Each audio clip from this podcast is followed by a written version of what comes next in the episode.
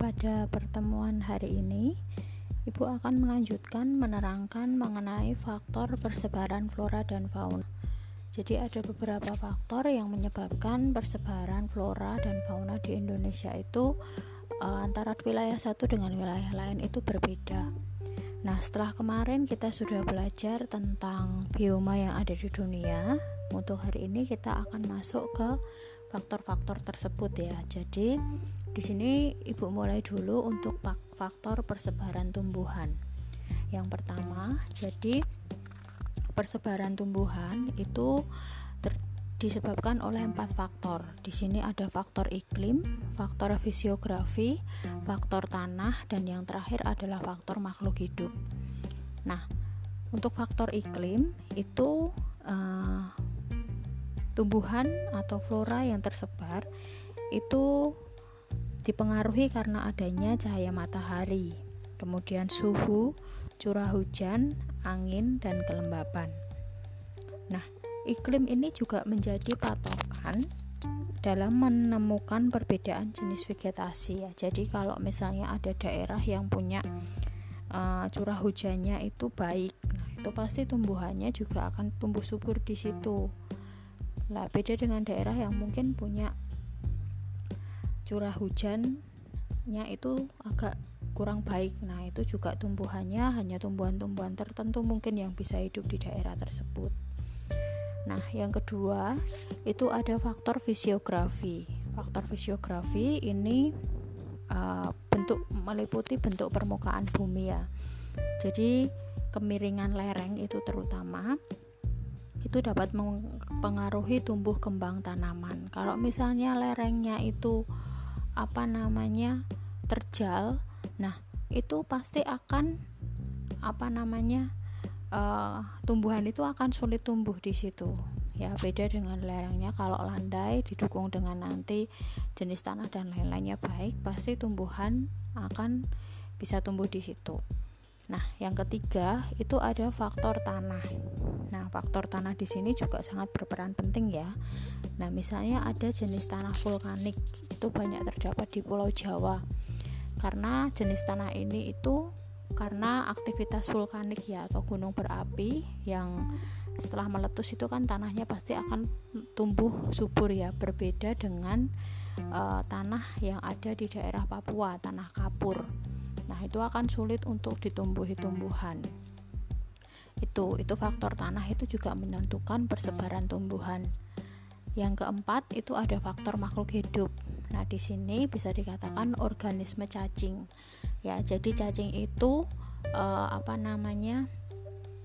membuat tanah menjadi lebih subur. Nah, kalau tating itu punya dampak positif ya. Kalau dampak negatif itu bisa untuk uh, mungkin manusia manusia itu uh, meng, apa namanya melakukan pembalakan liar. Nah itu malah tumbuh-tumbuhannya bisa di apa namanya dipangkas dan lain-lain. Nah itu. Jadi faktor makhluk hidup itu juga sangat berpengaruh. Nah ini adalah persebaran tumbuhan. Kalau uh, faktor persebaran hewan itu di sini ada dua, yaitu faktor abiotik dan faktor biotik. Untuk faktor abiotik ini jelas ya merupakan benda mati. Ya, seperti iklim sama sebenarnya. Jadi uh, kalau di hewan itu hanya dibedakan menjadi abiotik itu sebenarnya sama seperti iklim ya yang terdiri dari curah hujan, kelembapan, kondisi tanah dan lain-lain. Kemudian yang kedua itu ada faktor biotik atau faktor makhluk hidup. Di sini yang paling dominan itu adalah manusia ya. Jadi e, manusia itu apa namanya dapat merekayasa dan mengembangkan hewan di tempat yang lain. Ya, selain itu menyebab penyebaran fauna adalah tekanan populasi. Itu. Nah, ini adalah faktor persebaran e, flora dan fauna yang ada di Indonesia. Nanti kita juga setelah ini bakal belajar tentang media yang digunakan atau media persebaran flora dan fauna.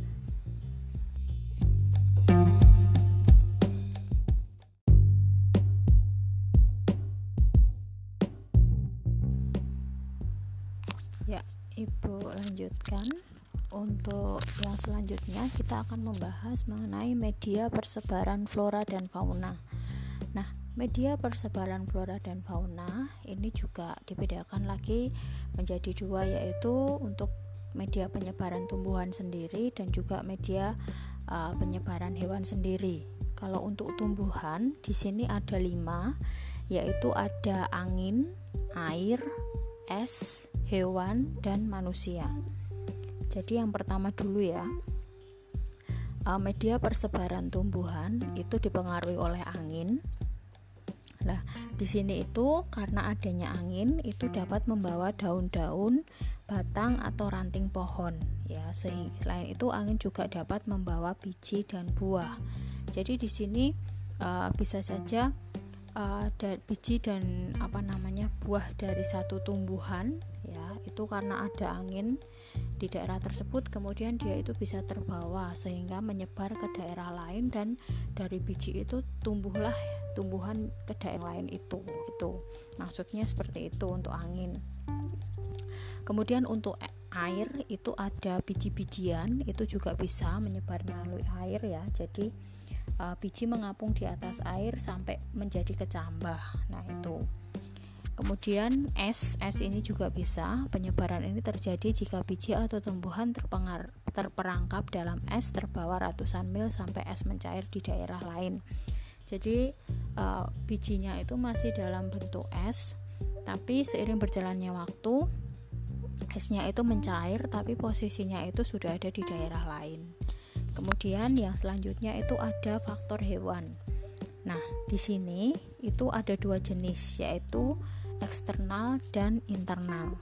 Nah, eksternal itu yaitu menem, uh, menempel dengan jadi ada biji biji dari tumbuhan itu menempel pada bulu atau tubuh hewan. Ya, di sini itu disebut pengangkutan ekstozoik. Nah, kalian yang punya buku paket bisa dibuka di halaman 36 ya. Kemudian kalau yang internal itu dengan cara memakan bibi, memakan biji, maaf, memakan uh, biji yang disebut endozoik seperti burung dengan cara mematuk biji-bijian. Kemudian yang terakhir adalah faktor manusia. Nah, faktor manusia ini juga sangat bisa karena manusia bisa langsung memindahkan tumbuhan dengan sangat cepat ya, dengan dibawa dalam jarak yang sangat jauh misalnya uh, pergi ke daerah dataran tinggi terus beli tumbuhan tertentu dibawa ke rumah nah itu kan bisa langsung dibawa itu adalah media penyebaran tumbuhan. Kemudian selanjutnya untuk uh, media atau sarana penyebaran hewan itu ada empat yaitu ada udara air lahan dan terakhir adalah manusia. Ya untuk udara itu misalnya burung melakukan migrasi dari daerah yang satu ke daerah yang lain. Jadi eh, apa namanya burung-burung itu melakukan migrasi. Jadi eh, berpindah tempat sehingga tersebarlah jenis burung itu di berbagai tempat. Kemudian yang kedua ada air. Nah ini misalnya ikan-ikan kecil yang terbawa arus di sungai. Jadi ikan-ikan itu berenang di sungai atau di laut. Kemudian uh, beranak pinak di situ. Terus kemudian uh, bisa untuk berpindah lagi sehingga tersebarlah di tiap daerah yang berbeda. Yang ketiga ada lahan. Nah lahan di sini itu uh, gerakan spesies suatu spesies di darat. Misalnya kawanan banteng yang melakukan migrasi untuk mencari rumput. Jadi kalau misalnya dalam satu daerah itu ternyata rumputnya sudah habis, nah banteng itu bermigrasi atau berpindah tempat ke tempat lain sehingga uh, terbentuklah banteng-banteng di tiap daerah yang berbeda. Yang keempat itu ada manusia. Nah, itu juga sama dengan apa namanya? tumbuhan tadi. Kalau misalnya mau kalau manusia tinggal bawa aja hewannya. Jadi uh, misalnya punya anjing punya anjing terus punya anak nah ada saudara yang mau ngambil anaknya itu kemudian dibawa ke rumahnya di luar kota nah seperti itu jadi uh, tersebar gitu untuk flora dan fauna. Jadi medianya seperti itu.